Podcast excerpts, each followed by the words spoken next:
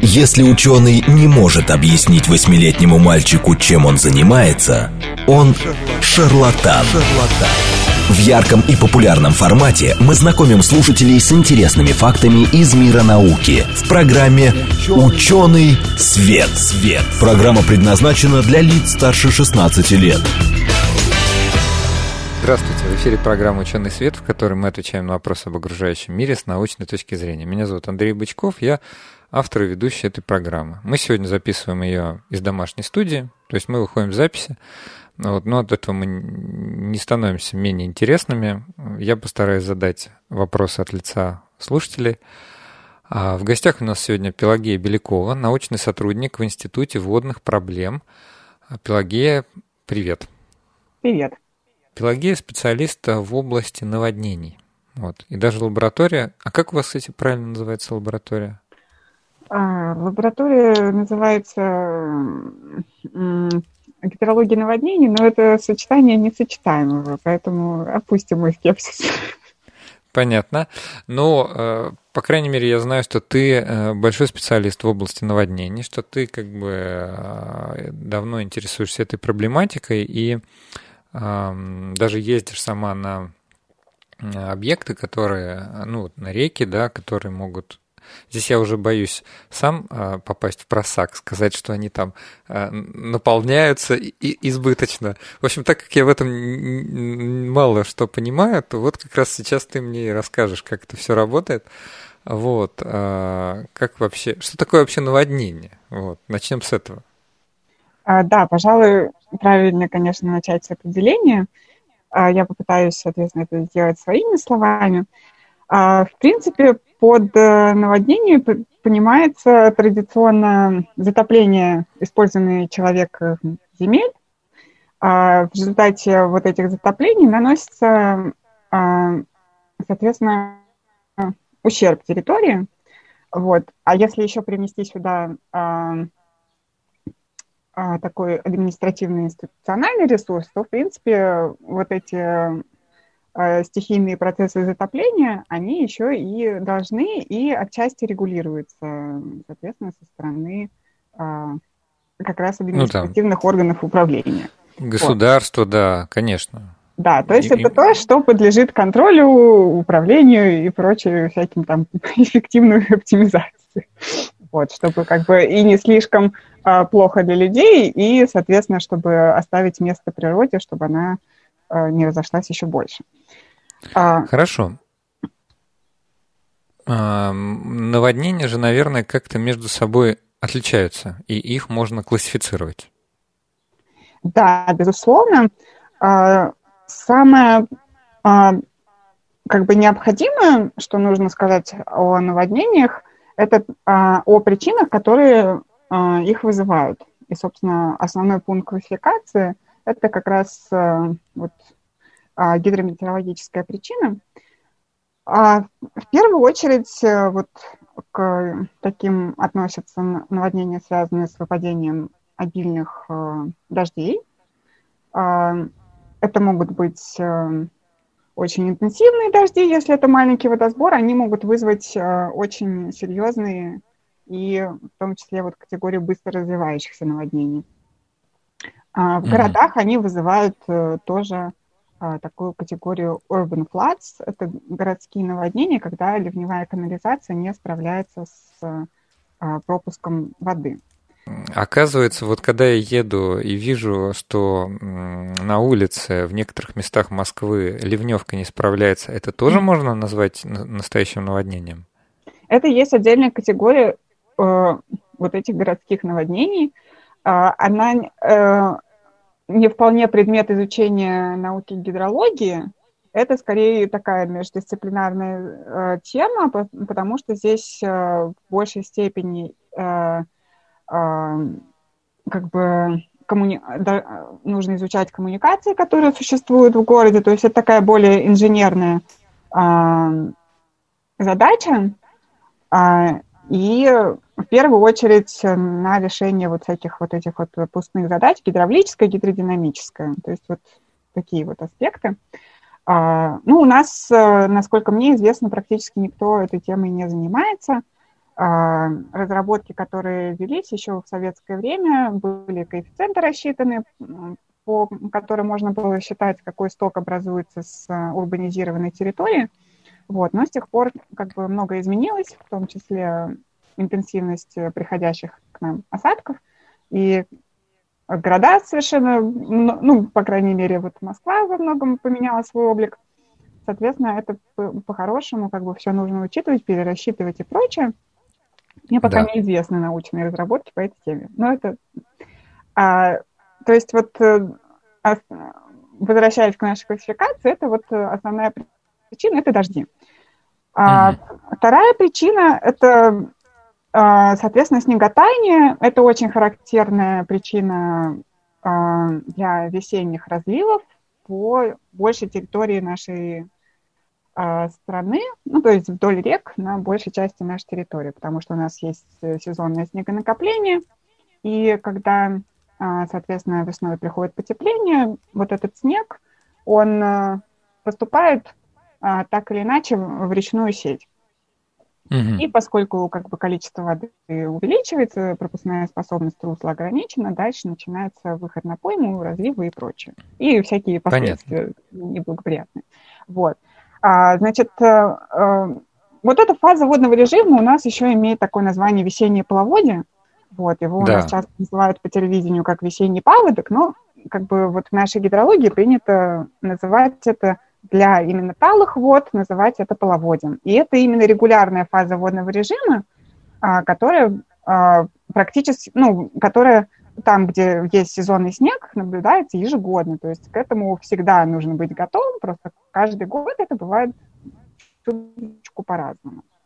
А, вот. А, значит, э, половодья, а, они еще бывают, а, усиливаются такими а, уже больше гидравлическими сюжетами, а, угу. когда происходят а, ледовые заторы. Да. То есть а... где-то просто образуется спонтанная плотина. Да, она, кстати, не всегда спонтанная. То есть есть э, геоморфологическая как раз обусловленность э, вот этих мест, где формируются заторы. Это ну, обычно сужение русла, сужение долины а, и русла. И, соответственно, в этих местах как бы традиционно отмечается, что может э, сформироваться вот этот вот затор. И это тело затора, его а, можно наблюдать вот в течение всей зимы, например, так происходит э, вот,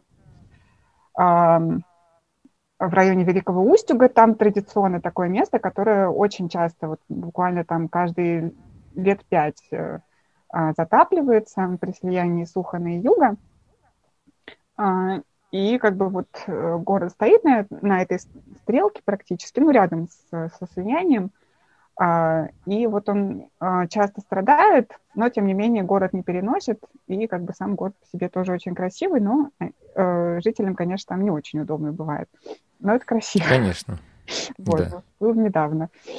А, значит, э, бывает еще чуточку, вот тоже с гидравлическими такими сюжетами связаны, это прорыв э, озер,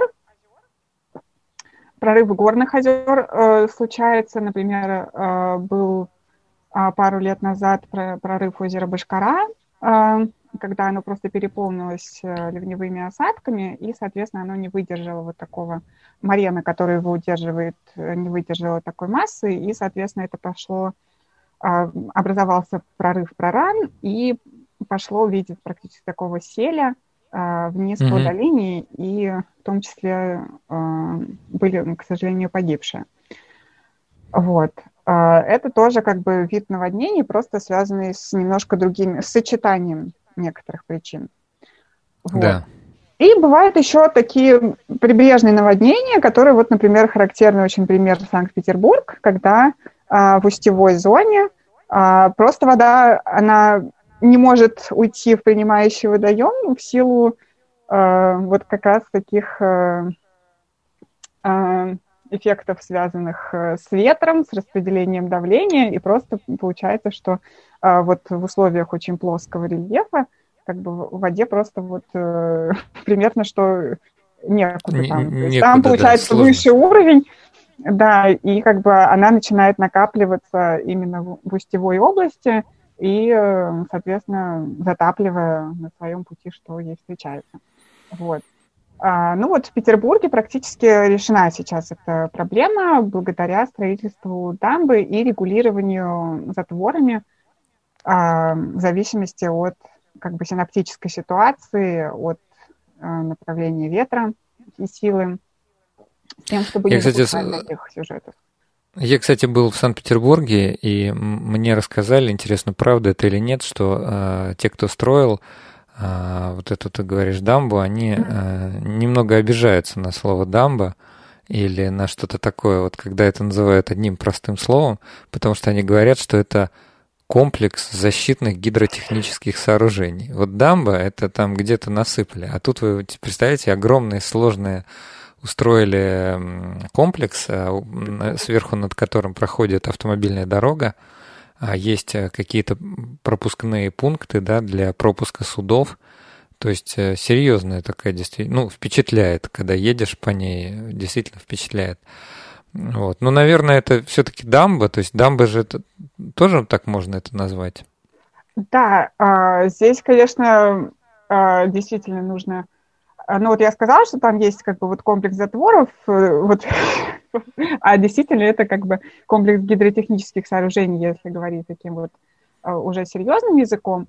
А, и ну, дамба это просто как некоторое сооружение, которое в данном случае отгораживает одну часть водного пространства от другого. Также могут быть дамбы, соответственно, а, которые находятся на берегу, и тоже в случае необходимости выполняют вот эту функцию как бы разграничения. Вот. Ну, как бы это такой тоже достаточно расхожий, можно сказать, термин, который уже потерял свою отчасти специфичность. Вот. Ну, как бы так. А, и действительно для Петербурга там придумана достаточно а, сложная именно вот регулирующая схема, а, со своим обоснованием, когда какие, соответственно, вот эти затворы а, открывать, как это должно работать. Вот. Другое дело, что, к сожалению, а, насколько мне известно, в, соответственно, Финском заливе все равно, конечно, ухудшается из-за существования вот этих да. Ну, из-за сооружений какие-то из-за проблемы. Сооружений, да, э, нарушается водообмен, и, соответственно, повышается застойность всей этой области, и может усиливаться цветение.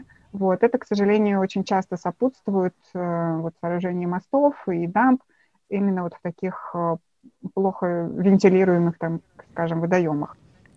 Ну, вот, кстати говоря, а, дилемма понятна. Либо мы закрываем соответственно, какую-то часть и защищаем, допустим, города, постройки человеческие от наводнений, либо мы оставляем открытым и происходит нормальная там вентиляция, перемешивание воды. А, здесь э, есть какая-то позиция научного сообщества? То есть э, у нас какая цель? Вот именно защитить все-таки города – или, так сказать, э, все-таки нет консенсуса, и, допустим, часть ученых считает, что э, надо защищать, а часть считает, что все-таки нужны какие-то другие подходы для того, чтобы вот этих неприятных процессов, каких там застойных, да, не знаю, цветения не случалось. А, я постараюсь сейчас э, сформулировать то, что мне известно на этот счет. В принципе, при сооружении достаточно, ну, а, при сооружении определенного класса или при строительстве каких-то вот таких сложных объектов, э, по идее, должна проводиться экологическая экспертиза. Да. А, и э, по-хорошему на ней должны взвешиваться различные варианты решений. Ну, понятно, что как бы есть э, просто проекты, которые нужно осуществить ввиду того, что как бы а, есть такая необходимость назревшая. Но а, в рамках экологической экспертизы должно проводиться, должен проводиться выбор, и как бы в саму концепцию а, экспертизы включена презумпция экологического вреда, mm и, соответственно, должен выбираться тот вариант, который наименее наименее ущербен для экологического, экологических сообществ, для угу. того, что существует в окружающей среде и будет существовать с нами и, и, и без нас, просто чтобы мы не слишком навредили. Вот. То есть, короче говоря, есть, э, так скажем, э, естественные факторы, да, которые приводят к развитию наводнения, а бывает и, ну, например, а даже может быть какой-то антропогенный фактор или техногенный, да, то есть, например, а, а, в одном случае мы можем защитить, э, там, допустим, плотина или дамба может защищать какие-то постройки, а в другом случае именно она может, например, спровоцировать, значит, как раз это самое наводнение, правильно?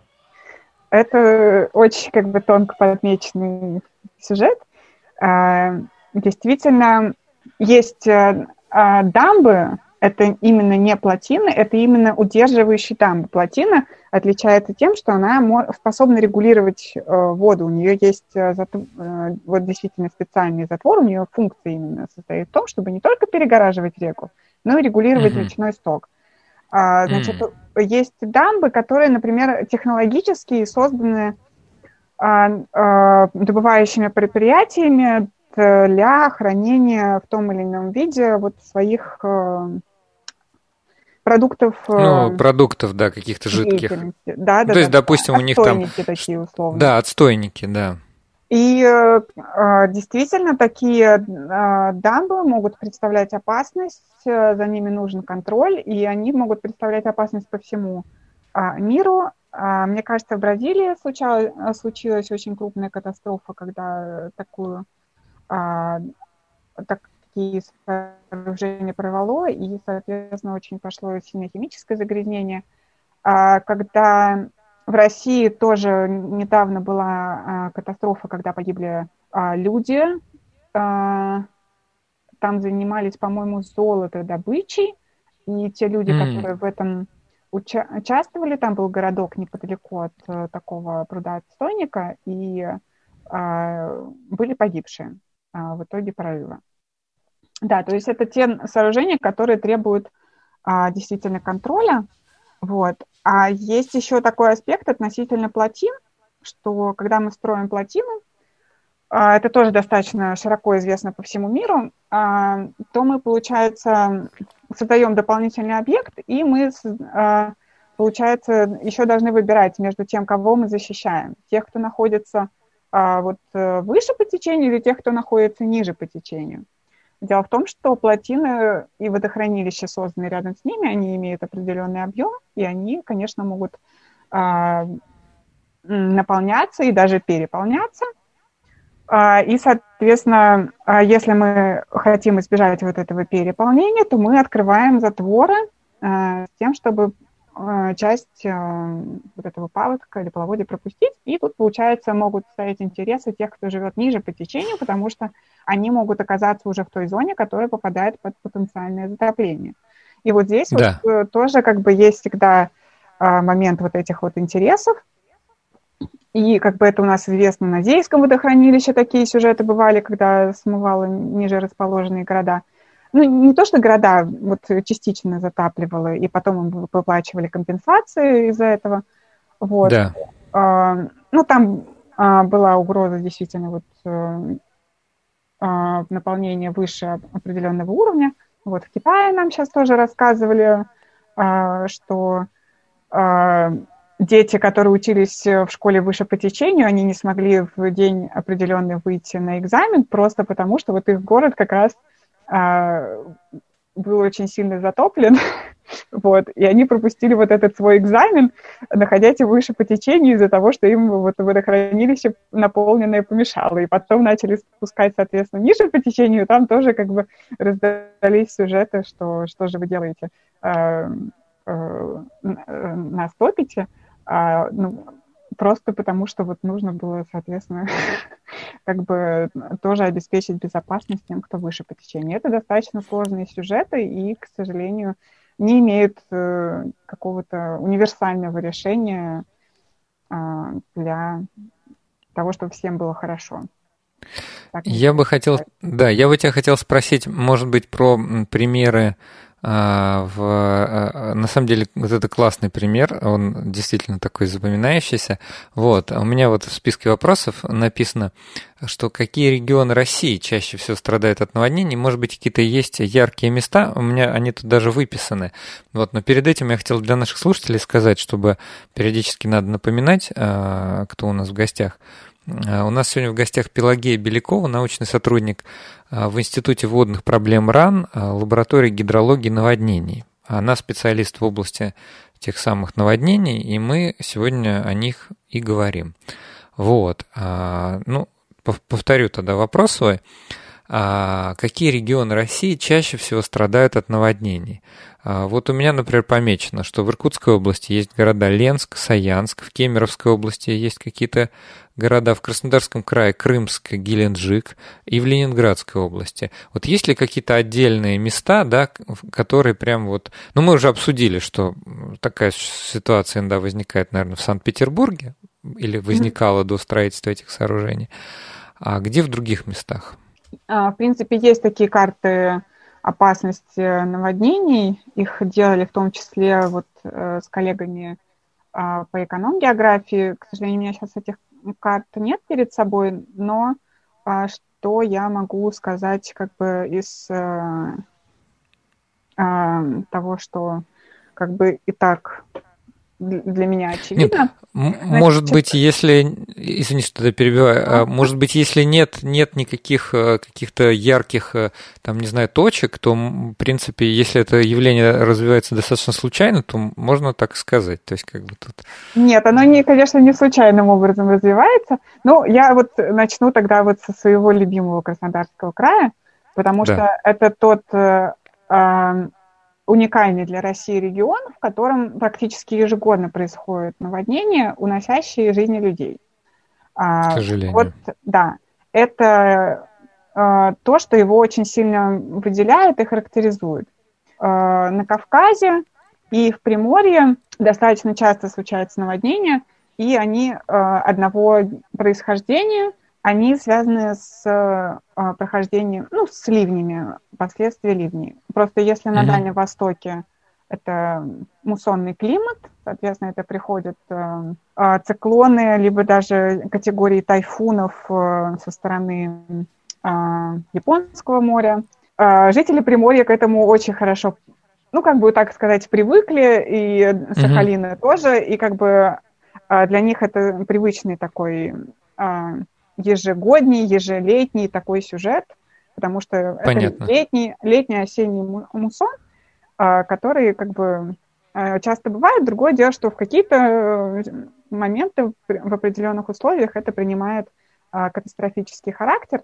Но, как ни странно, к счастью для, опять же, жителей самого Приморья, очень э, мало там фиксируется погибших.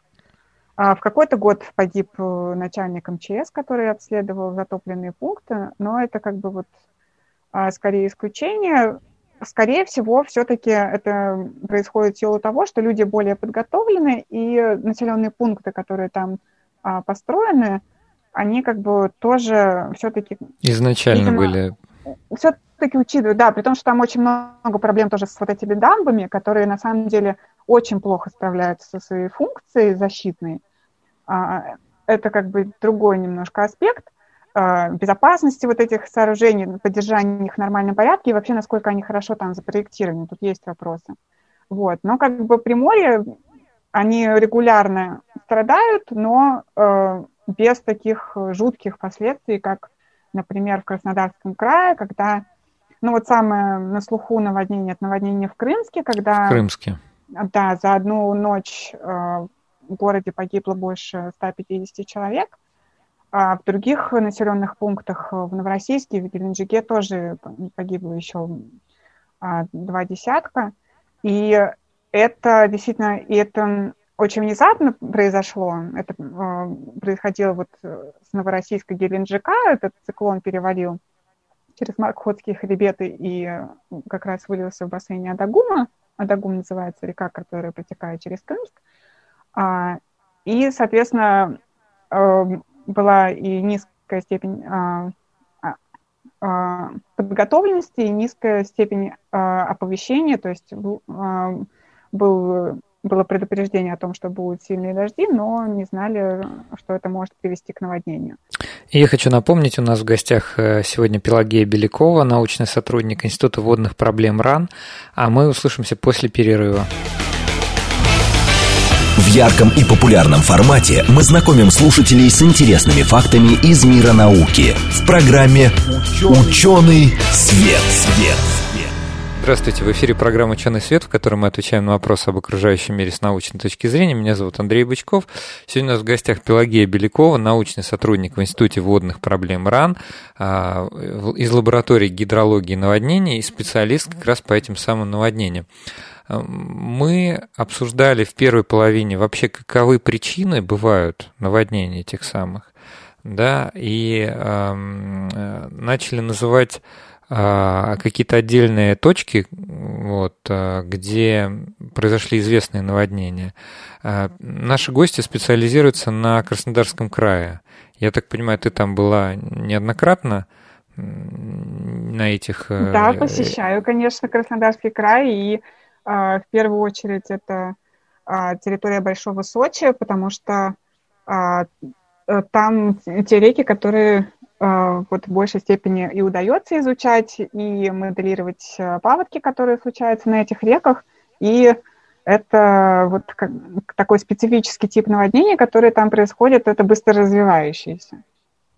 А. Вот э, я так понимаю, очень важный как раз вопрос, даже из самого названия, что они быстро развивающиеся, это, наверное, какое-то моделирование их и вообще так скажем, а, подходы к защите от этих наводнений. Потому что, наверное, если ну, где-то в другом месте происходит наводнение, ну, оно, допустим, не быстро развивающееся, то, может быть, это еще не, не, не так страшно. Вот. Но тут горные реки, и вот эта трагедия, которая произошла в Крымске, как бы нам, ну, как-то из общих соображений кажется, что это может быть очень быстро и очень страшно. Вот. Поэтому вот я бы хотел поговорить с тобой как раз о подходах к защите. А, в принципе, вот любые э, меры защиты, их можно разделить на две категории. Да. Это структурные э, и неструктурные меры. А, структурные, их можно еще назвать традиционными. Это в основном это всяческие инженерные способы защиты от наводнений, и они долгое время а, были таким основным элементом вообще защиты населения. А, и, соответственно, в советское время в нашей стране и как бы по территории соцстран, и, в принципе, как бы в мире это был основной такой, и сейчас он называется уже традиционным подходом. А, да. Вот эти инженерные методы, они включают в себя регулирование стока, то есть вот сооружение водохранилищ и регулирование за счет а, водохранилищ. Вот мы тут уже в прошлой части программы немножко вот эту а, тему прокомментировали, что все равно это не панацея, а еще бывают вот конфликты, связанные с тем, кого мы защищаем, тех, кто выше по течению, тех, кто да. ниже по течению. А, оставим здесь как бы все экологические последствия, а, но как бы водохранилища в каких-то случаях действительно могут играть э, положительную роль. Значит, э, сооружаются дамбы защитные а, в городах для того, чтобы оставить основное течение реки вот в каких-то определенных границах, чтобы оно не разливалось как бы как хочется. Mm-hmm. Повышение отметок э, самого населенного пункта тоже до незатопляемых отметок. Ну, то есть вот такие требующие и больших вложений, а, и, в принципе, ну, такие а, расчетные, исключительно расчетные инженерные методы. А, есть еще неструктурные методы, и им все больше уделяется внимание, в том числе благодаря развитию технологий, которые происходят вот практически в том числе на наших глазах.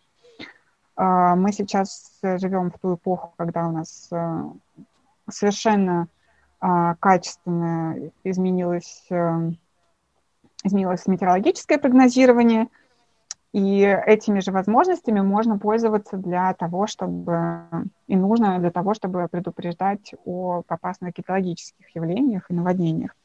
Значит, э, это я в сторону организации эффективного гидрологического, гидрометеорологического наблюдения на территории и, соответственно, развития прогнозирования. Это прогнозирование должно также иметь вот целую свою технологическую цепочку с тем, чтобы оно доводилось до сведения людей, а, которые там живут, населения, до сведения предприятий, которые а, каким-то образом связаны с функционированием. Для туристов, которые могут э, пребывать, это особенно актуально в Краснодарском крае, когда люди могут заниматься просто каким-то трекингом, хайкингом, горным туризмом, да. либо просто отдыхать у реки и просто как бы не понимать степень опасности, которая может их э, поджидать в случае сильного ливня. А, значит, эм, это еще а, а, такие методы, как э, зонирование территории и контроль за использованием опасных зон, которые могут быть э, затоплены. Это то, чем сейчас начали заниматься после наводнения на Амуре в 2013 году. Тогда появилось понятие в нашем водном комплексе зоны затопления и подтопления. И с тех пор угу. Ведется целенаправленная работа, чтобы в регионах выделялись вот эти зоны. А, значит, эм, что еще должно быть? Ну, в принципе, разработка и осуществление планов эвакуации, если все-таки до такого дела дошло. Это тоже должно быть как бы на подхвате. Это то, чем должны владеть и сотрудники МЧС, и население, в принципе, тоже. Вот, обычно эти сюжеты, к сожалению, э, не связаны. Они не воплощаются в жизнь. Да, это происходит все либо параллельно, либо чисто на бумаге, но это как бы тоже некоторые пережитки а, того советского прошлого, когда а, а, структуры, когда с населением не взаимодействуются. Вот, э, когда к населению не прислушиваются, а в принципе население тоже должно участвовать, вот некоторое, э, как сообщество людей, которые там живет, оно тоже должно как бы быть в курсе того, а, что происходит, как к чему быть готовыми, и, соответственно, и в какой-то степени тоже участвовать в собственной защите. Вот. Слушай, а мне почему-то вспомнилось сейчас в связи с этим, я бы хотел тебе задать вопрос, может быть, ты знаешь про эту историю. А, в, кажется, в 2005 году в а, Соединенных Штатах Америки, в частности в Луизиане, в городе Новый Орлеан, случился очень серьезный ураган Катрина. И там было очень мощное затопление. Сам город Новый Орлеан довольно, ну, это столица, наверное, штата Луизиана, а, был очень сильно затоплен. То есть там, я помню эти а, кадры телевидения, да, где там, не знаю, там люди плавают по городу на лодках, а вот там а, были тоже ведь какие-то да, ошибки допущены. Или, или по-моему, какая-то большая часть населения была эвакуирована. То есть вот там работалась вот эта система о том, что ты говоришь. А, то есть вот план, например, эвакуации на случай предупреждения перед серьезным наводнением. Конечно, конкретные наводнения имеют э, свой как бы шлейф, а, в том числе всяческих ошибок, а, которые допускаются. Это очень сложное событие, к которому сложно подготовиться, uh но к которому все равно необходимо готовиться, чтобы избежать хоть каких-то продуманных ошибок, которые уже кто-то совершал. Это да. все равно необходимо. А, да, я э, слышала, конечно же, про это наводнение. Вот книжка у меня тут есть на этот счет, э, надо будет освежить. Э, я слышала про то, что, э, к сожалению, была допущена было допущено невнимание к тем гражданам, которые не смогли эвакуироваться по большей части сами. Угу. Я имею в виду категорию неблагополучных граждан, а, по-нашему это лиц без э, определенного места жительства, а, и вот а, таких как бы условно не особо учтенных людей, вот, и получилось так, что как-то городские автобусы уже тоже не функционировали, и, в общем, эти люди были оставлены просто на вот, э, в городе. И на, на многие... Один на один со стихией, да, и не да. могли никуда уехать. Да. Не могли уехать, и, к сожалению, очень многие погибли. Это, да, это, конечно, ошибка и невнимание к уязвимой категории людей. К сожалению, э, вообще э, уязвимые категории очень часто как раз... Страдают при наводнении, конечно. Да, да. И я здесь имею в виду не только вот тех, кто как бы вот такие оказались вне основной как бы части общества, угу. а есть просто и в силу как бы собственных физических возможностей. А, я имею в виду пожилых людей. А, вот, например, в наводнении в Крымске большая часть погибших, а, я вот сейчас боюсь соврать, но мне кажется, больше 80% уж точно. Это есть у меня эти данные. Это были пожилые люди, люди уже вот старше пенсионного возраста, ну вот уже пенсионного возраста, Которые, а... наверное, просто не физически не могли так быстро среагировать и куда-то выбраться, Да, скорее уехать, всего, они не могли бежать. Э, уехать там было практически, ну, то есть это было сложно. А, но, но да, нужно было, соответственно, хотя бы куда-то переместиться, и либо там кого-то э, подвозили, либо на лодках кого-то тоже забирали. Но эти люди, скорее всего, просто, ну, то есть это единственное логическое, ну, как бы оно соответствует действительности, они не могли выбраться из своих э, домов, из э, своих квартир, а, потому mm-hmm. что первые этажи, они были практически полностью затоплены, а для того, чтобы, например, открыть дверь или выбить окно, а, когда у тебя уже стоит э, вода, ну, вот таким серьезным слоем, это нужно приложить очень большие усилия. Mm-hmm. И в итоге, как бы, вот они остались э, просто тоже без внимания, а в принципе службы, которые должны были бы обеспечивать э, в том числе эвакуацию, предупреждение, они, конечно, должны в первую очередь ориентироваться и на категорию пожилых людей, потому что как бы более, а, ну как бы люди помладше обычно способны сами себя как бы защитить и справиться. Давай тогда подведем небольшую черту. Угу. Ты сказала, что существуют традиционные методы защиты от наводнений. Mm-hmm. Почему традиционные? Потому что они давно используются, они всем хорошо известны. Строительство дампа, регулирование стока рек, да, то есть это такие вот а, инженерно-строительные подходы. И существуют а, такие более, можно сказать, современные методы, обусловленные и развитием наших технологий, цивилизации, ну, например, более качественное прогнозирование на основе а, более точных метеорологических прогнозов, или, например, организация оповещения населения, разработка какого-то планирования. И вот э, мы еще с тобой хотели поговорить, у нас как раз, наверное, минут 8 э, остается а, по времени, о таком важном вопросе, что вот эти вот современные методы, а, в том числе прогнозирования, и я так понимаю, вообще для, для ученых, для изучения этих самых а, наводнений, для того, чтобы модели какие-то построить, необходимо иметь доступ к гидрологическим данным. Вот. А есть какие-то проблемы с этим доступом? Можешь тоже об этом немножко рассказать? А, да, конечно. А, это действительно вполне себе проблема для гидрометеорологического сообщества и для практически для всех потребителей гидрометеорологической информации. А, дело в том, что ну, как бы первопричины, они кроются в изменении а, а, а, оплаты труда гидрометслужбы а, и изменении вот, а, типа экономики. А, соответственно. После того, как а,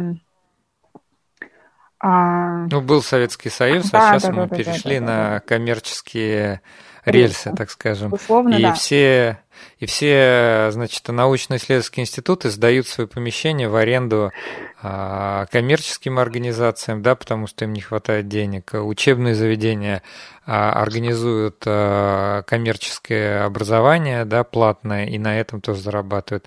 Ну вот, соответственно, гидрометеорологическая служба, она предлагает приобретать вот эти, я так понимаю, данные.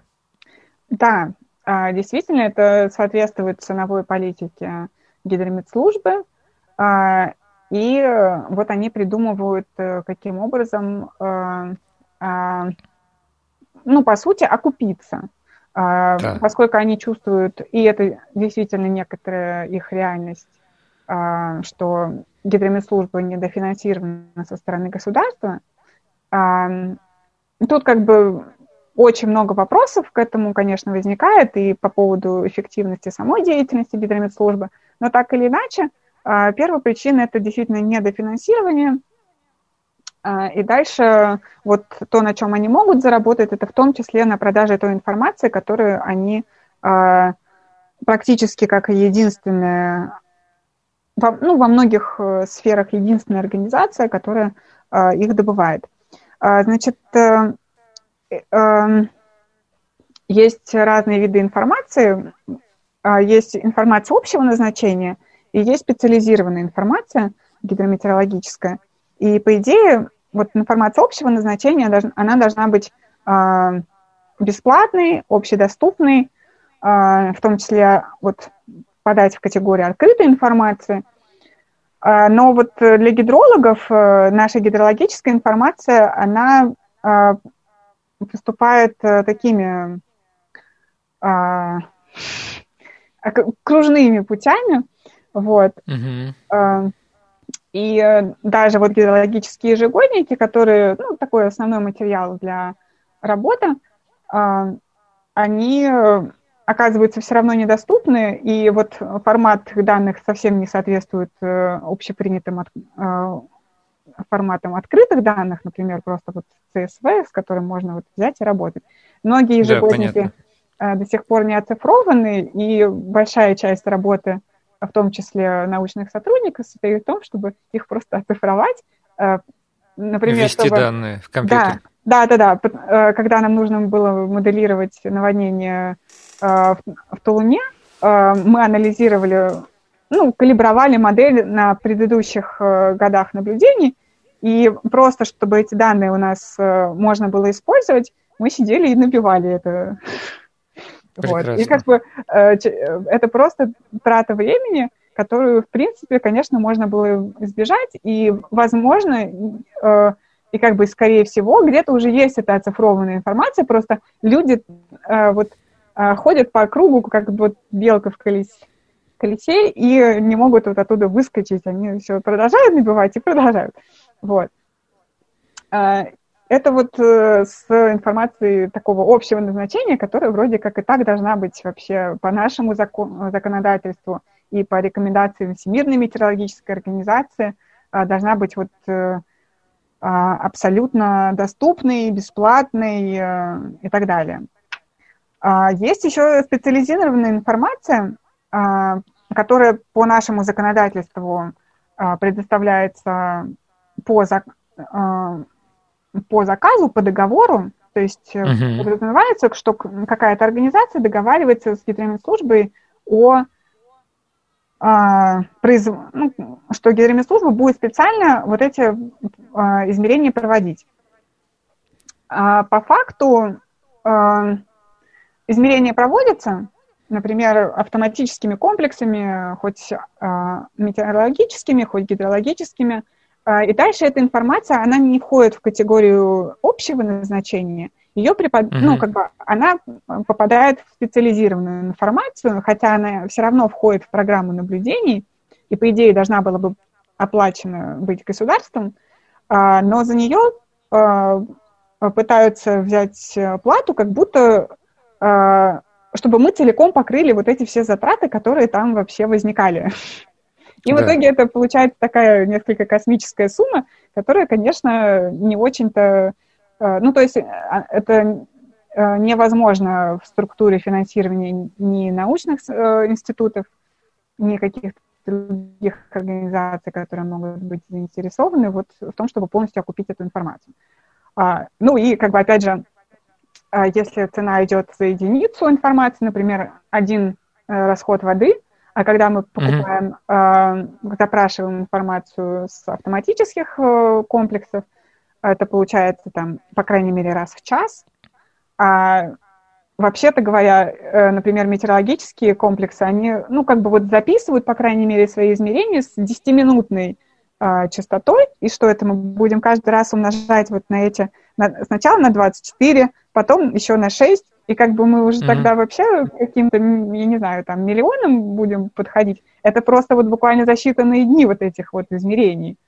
Вот. А, то есть... Э... То есть цена увеличивается вот пропорционально увеличению, ну, как бы детальности этой информации. Угу, понятно. А, например, если я занимаюсь быстро развивающимися паводками, то вот как раз э, чем более подробная информация, тем лучше. И вот э, до того мы пока запрашивали часовую информацию, вот сейчас выяснилось, что есть еще и 10-минутная, и это mm-hmm. на самом деле еще более интересно, потому что это более тонкий анализ, и тогда можно э, с большей уверенностью э, сказать, какой, например, response э, time бассейна, то есть э, какое время на реакцию бассейна между пиком осадков и между пиком самого вот этого паводка, который проходит по реке.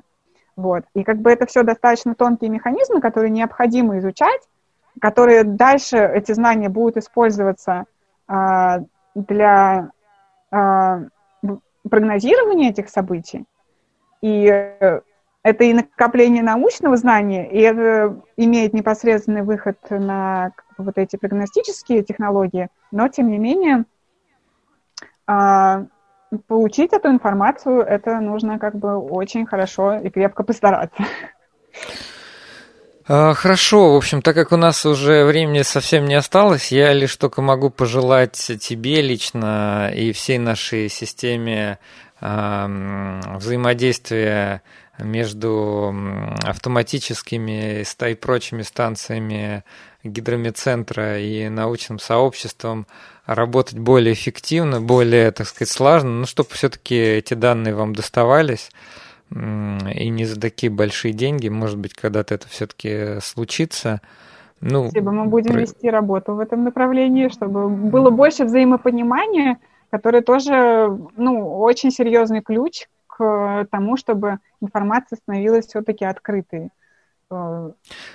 Да, и, ну, а надеюсь, что нашим слушателям стало чуть более понятно, значит, вообще, а, как исследуют наводнение, а, что они из себя представляют и какие есть вот проблемы даже при исследовании наводнений. Соответственно, из этих проблем-то может следовать тоже, что мы не сможем там в нужный момент заниматься прогнозированием или там каким-то необходимым оповещением. Спасибо тебе большое за разговор. У нас в гостях была Пелагея Белякова, научный сотрудник в Институте водных проблем РАН. А, а мы большое услышимся... спасибо, очень интересный получился разговор.